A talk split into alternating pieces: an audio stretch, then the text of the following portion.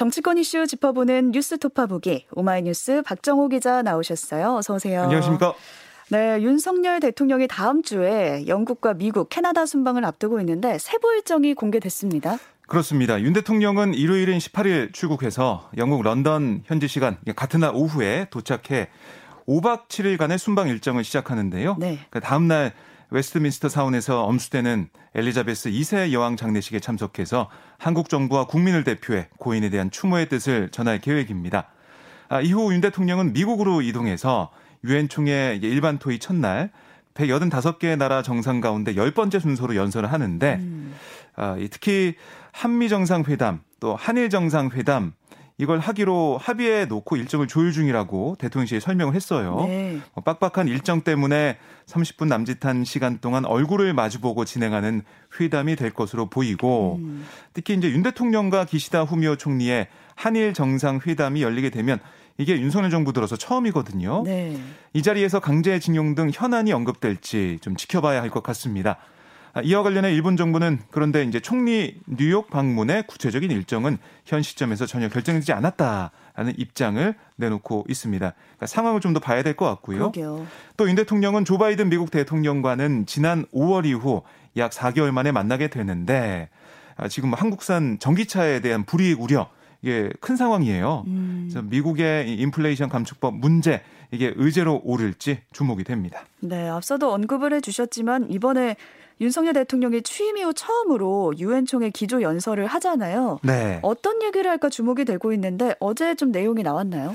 네, 김태호 국가안보실 1차장이 예, 이번 순방에 대해서 설명을 쭉 했는데요. 네. 먼저 이번 전체 순방 일정을 관통하는 세 가지 키워드로 자유와 연대, 경제 안보, 기여 외교 이렇게 설명을 했습니다. 음. 아, 특히 이제 유엔 총회 중심 주제가 분수령의 시점 이거거든요. 모든 국제사회가 함께 갈림길 앞에 놓여 있다라는 인식을 바탕으로 한다. 이렇게 설명을 했습니다. 아, 이어서 이제 자유를 공유하고 존중하는 나라들과 함께 글로벌 연대를 확대한다는 취지를 연설문에 담을 거다라고 강조를 했고 또 이번 연설에선 윤석열 정부의 새로운 대북 접근법 담대한 구상과 관련해서 새로운 제안이 추가로 언급되지는 않을 것 같습니다. 네. 아, 그리고 윤 대통령이 마지막 순방국 캐나다의 쥐스탱 트리도 총리와 오는 23일 오타와에서 정상회담을 하는데요. 수교 60주년을 맞이해서 이 전략적 파트너십을 한층 심화할 실질적 방안에 대한 논의가 전개될 예정입니다. 예.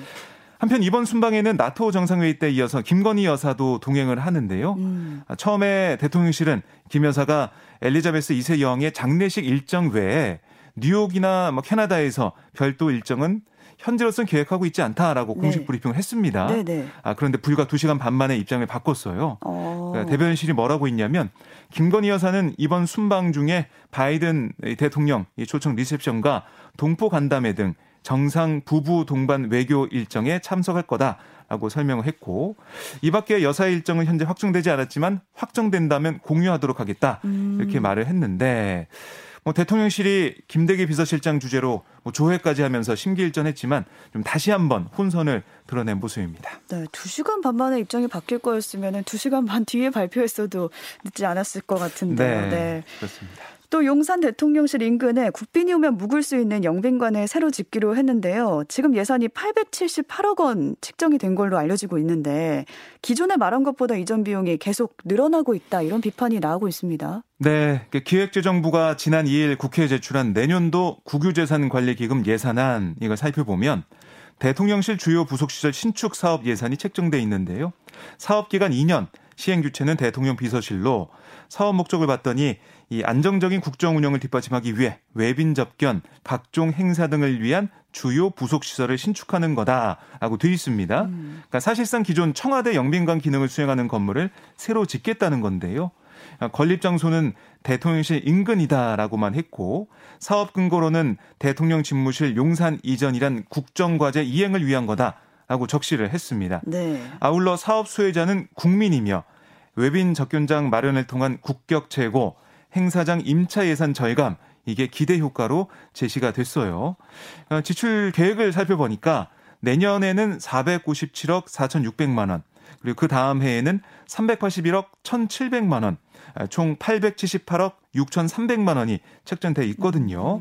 그러니까 원래 대통령실 이전 관련 비용 그러니까 윤 대통령이 발표했을 때 496억 원 정도밖에 안 된다라고 했는데 네. 어, 그럼 지난번에 다른 부처에서 어, 전용한 그 예산 306억 원 정도가 더 쓰인 상황에 이어서 영빈관 신축에 878억 원이 또 투입이 음. 되는 겁니다. 아, 대통령실은 국격을 위한 영빈관 신축 필요성을 국회에 제안한 거다라고 해명을 하고 있는데요. 하지만 민주당 등 야당에서는 이 국정감사와 예산안 심사에서 철저한 검증을 공언하고 있어서 이 추가 이전 비용 문제 이게 정기국회 최대 쟁점으로 떠오를 전망입니다. 네. 국민의힘 신임 원내대표 선출 방식도 윤곽을 드러내고 있는데 합의 추대가 아니라 경선 방식으로 치러질 걸로 보이고 있습니다. 네, 그러니까 지난해 12월 그러니까 대선 국면에서 국민의힘에 입당한 전북 남원 임실 순천 지역 재선인 이용호 의원 어제 국회 기자회견을 열고 원내대표 경선 출마 선언했거든요. 음. 다시 그 인물, 다시 그 구도를 확실하게 벗어버리고 개파를 파기하고 선수를 파기하고 지역 구도를 타파해서 새로운 모습으로 당을 탈바꿈시켜야 된다. 이렇게 강조했어요. 그러면서 이제 당이 큰 위기를 맞이한 현 상황에서도 원내대표 돌려막기, 어, 추대론 이건 과거 회기적 발언들만 나오고 있다. 음. 위기일수록 치열한 토론과 경쟁을 통해서 새로운 리더십을 만들어 국민들에게 새로운 희망을 보여주는 게 살아있는 정당의 모습이다. 이렇게도 강조를 했습니다. 그럼 추대로는 다 들어간 건가요? 예, 이제 후보가 나왔기 때문에 네. 어, 뭐 추대로 갈 수가 없는 상황이 음. 되겠죠. 음. 경선을 아, 할 수밖에 없는데요. 권성동 원내대표가 지난 8일 사의를 밝힌 이후에 일부 친윤계 초선 재선 의원들을 중심으로 오선의 주호영 의원을 원내대표로 추대해야 된다. 이런 주장이 나왔었어요. 음. 하지만 이제 뭐 어, 추대로는 사실상 무산이 됐고 네. 또 중진인 김학용, 박대출 의원 등도 출마를 저울질하고 있다라고 볼 수가 있거든요.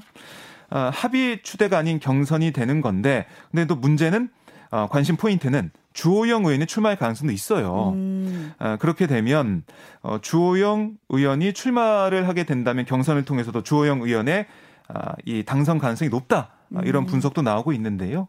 친윤계 좌장으로 불리는 정진석 비대위원장을 중심으로 이제 당이 정비되고 있는 상황이라서 결국 이번 경선도 윤심이 중요하다. 그러니까, 그러니까 윤심을 강조하고 있는 초선 재선 의원들의 지지를 받는 주호영 의원이 또 가능성이 높다. 이렇게 볼 수가 있겠습니다. 네. 근데 또 비대위 앞에는 여전히 가처분의 벽이 두껍게 있는데 지금 이준석 전 대표가 법원에 낸 가처분이 4개인데 네. 어제 다섯 번째 가처분을 또 신청했습니다. 그렇습니다. 아, 국민의힘 비대위원들의 직무 집행과 비대위원들을 임명한 상임정국위원회 의결 등의 효력을 정지해달라. 아, 이런 가처분 신청서를 서울 남부지법에 제출했는데요. 예, 지금 원래 3차, 4차 이게 28일 다시 또 어, 속행 심리가 아, 될 예정이거든요. 음. 그래서 이날 함께 심리를 받겠다 이런 입장이에요. 대리인단 얘기를 들어보면 법정에서 지적당한 행동들, 재판 서류 수령 거부, 재판 전날에 소송 대리인 답변서 제출하기 뭐 이런 재판을 고의로 지연시키는 행동을 중단하라라고 국민의힘을 향해서 어, 지적을 했고요. 아, 또 재판부를 공격하거나 법관의 독립, 재판의 공정성을 침해하는 반헌법적 발언에 대해서도 즉각 사과해라. 라고 국민의힘을 겨냥을 했는데 점점 이제 가처분 신청 사건이 늘어나고 있습니다. 네, 계속해서 가처분의 벽이 몇 겹이 쌓이고 있는 것 같습니다. 네. 이전 대표의 이 말도 어제 주목이 됐었는데 윤 대통령 순방 기간 동안에 국민의힘 지도부 등이 뭔가를 꾸밀 거다 이런 관측을 내놨어요. 네, 이 전 대표가 어제 CBS 라디오에 출연해서 뭐라고 했냐면 윤 대통령이 체리 따봉하고 휴가 간 사이에 비대위 한다고 난리 났었고 네, 이모티콘을 말하는 거죠. 그렇습니다. 나토 가셨을 때도 엄청나게 공격이 들어왔다라고 설명을 했고 또 어떤 공격이 있을지에 대해서는 어떻게든 빌미를 만들어서 제명 시나리오를 가동할 것 같다. 음. 아, 윤리를 사실 오늘 열려면 오늘 저녁에 열 수도 있다. 뭐 이렇게까지 강조를 했습니다. 그러니까 이게 왜 이런 얘기가 나왔냐면 그저께 열린 가처분 신문에서 국민의힘 측이 이전 대표는 비대위 설치로 당대표 권한을 상실한 것이지 당원 개정으로 어, 권한을 박탈당한 게 아니다라고 강조한 점을 통해 좀 분석해 볼 때 자신을 제명할 수 있다 이런 주장을 한 거예요. 음. 여기에 대해서 그러면 정진석 비대위원장 입장은 뭔가라고 많은 분들이 궁금해 하셨을 것 같은데 어제 이 뭐 제명이든 징계든 윤리의 고유 업무이기 때문에 제가 언급할 사항이 아니다. 아, 이렇게 말을 아꼈거든요. 네. 아, 또 이 전 대표가 윤 대통령부터 더 심한 말을 들었다. 아, 이런 얘기를 또 어제 CBS 라디오에서 했어요. 음. 근데 여기에 대한 기자들의 질문에 정진석 위원장은 그만 그만 거기서 거기에 대해서는 더 이상 언급하고 싶지 않다. 음. 이제는 그런 류의 이야기를 듣는 국민들도 지쳤다라고 음. 말을 했는데 국민도 지쳤다. 어쨌든 이제 가처분 결정과 함께 이 전 대표 추가 징계 가능성을 언급한 윤리의 움직임에도 시선이 모아지게 됐습니다. 네. 경찰이 또 불법 도박과 성매매 혐의를 받는 이재명 더불어민주당 대표의 장남을 소환 조사했습니다. 네, 수사 당국에 따르면 경기 남부경찰청 사이버 수사과 그저께 이제 동호 씨를 피의자 신분으로 불러 조사를 했는데요. 이 동호 씨는 2019년 1월부터 지난해 말까지 한 카드 게임 사이트에서 수차례에 걸쳐 어, 불법 도박을 한 혐의를 받고 있고요. 음. 또 불법 성매매를 하는 의혹에도 휩싸인 상태입니다. 아, 경찰은 동호 씨를 소환해 저녁 늦게까지 이런 혐의에 관해 여러 사실관계를 확인한 것으로 알려졌는데요. 이게 이제 가로세로 연구소가 지난해 말에 동호 씨를 상습 도박과 또 게임산업진흥에 관한 법률 위반, 국민체육진흥법 위반 등 혐의로 경찰에 고발했었거든요. 이 수사가 진행돼 왔었는데 경찰이 지난 1월 이 동호 씨의 계좌를 압수수색하는 등 수사를 계속해서 벌여왔고 그래서 이제 결국에는 경찰이 이 사건 수사의 사실상 마지막 단계라고 할 수 있는 동호 씨 소환 조사를 진행해서 음. 조만간 결론을 내리지 않을까라는 네. 생각이 듭니다. 아, 또한 검찰이 이재명 민주당 대표의 변호사비 대납 의혹과 관련해서 허위사실 공표 혐의를 불기소 처분했지만 불기소 결정서에는 대납 가능성이 있다라고 명시한 것으로 파악이 됐거든요. 검찰은 이 쌍방울의 전환사채 발행과 측근들의 경기도 자문 변호사 아, 또 쌍방울 계열사 사회이사 선임이 변호사비 대납 의혹과 관련됐는지 계속 음. 살펴보고 있다라고 전해지고 있습니다. 네, 지금 이재명 대표뿐만 아니라 뭐 이 대표의 아내도 수사를 받고 있고 장남까지 수사를 받고 있는 상황인데 이를 두고 민주당은 비판의 강도를 높이고 있죠. 네, 박홍근 원내대표 어제 국회 정보위 회의 이후에 기자들에게 뭐라고 했냐면 그러니까 타깃 그러니까 목표를 딱 정해놓고 탈탈 털어서 나올 때까지 하겠다는 의도가 있지 않는 이상 이 정도로까지 할 수 있나 싶다. 진짜 좀 너무 무도하고 너무 하는 거 아니냐 이런 생각이 들 때가 많다라고 강조를 했고요. 박선준 대변인도 기자들과 만나서 검찰이 전방위적 수사를 통해 이 대표 관련된 부분을 먼지털이하고 있는 과정인 것 같다. 전방위적 압박 수사로 저희가 볼 때는 정치 탄압이다 이렇게 강조를 했습니다. 음. 예, 검경의 압박이 이 대표에 이어서 가족에까지 뻗어가면서 민주당은 이 정치 탄압 프레임을 전면에 내세우면서 대여 공세의 수위를 한층 높일 것으로 보이고요. 네. 그리고 이제 김건희 특검과 대통령실 국정조사 이 두 축으로 한 여론전에도 더 집중할 것으로 예상이 됩니다. 네, 오늘 여기까지 듣겠습니다. 오마이뉴스 박정우 기자와 함께했습니다. 고맙습니다. 고맙습니다.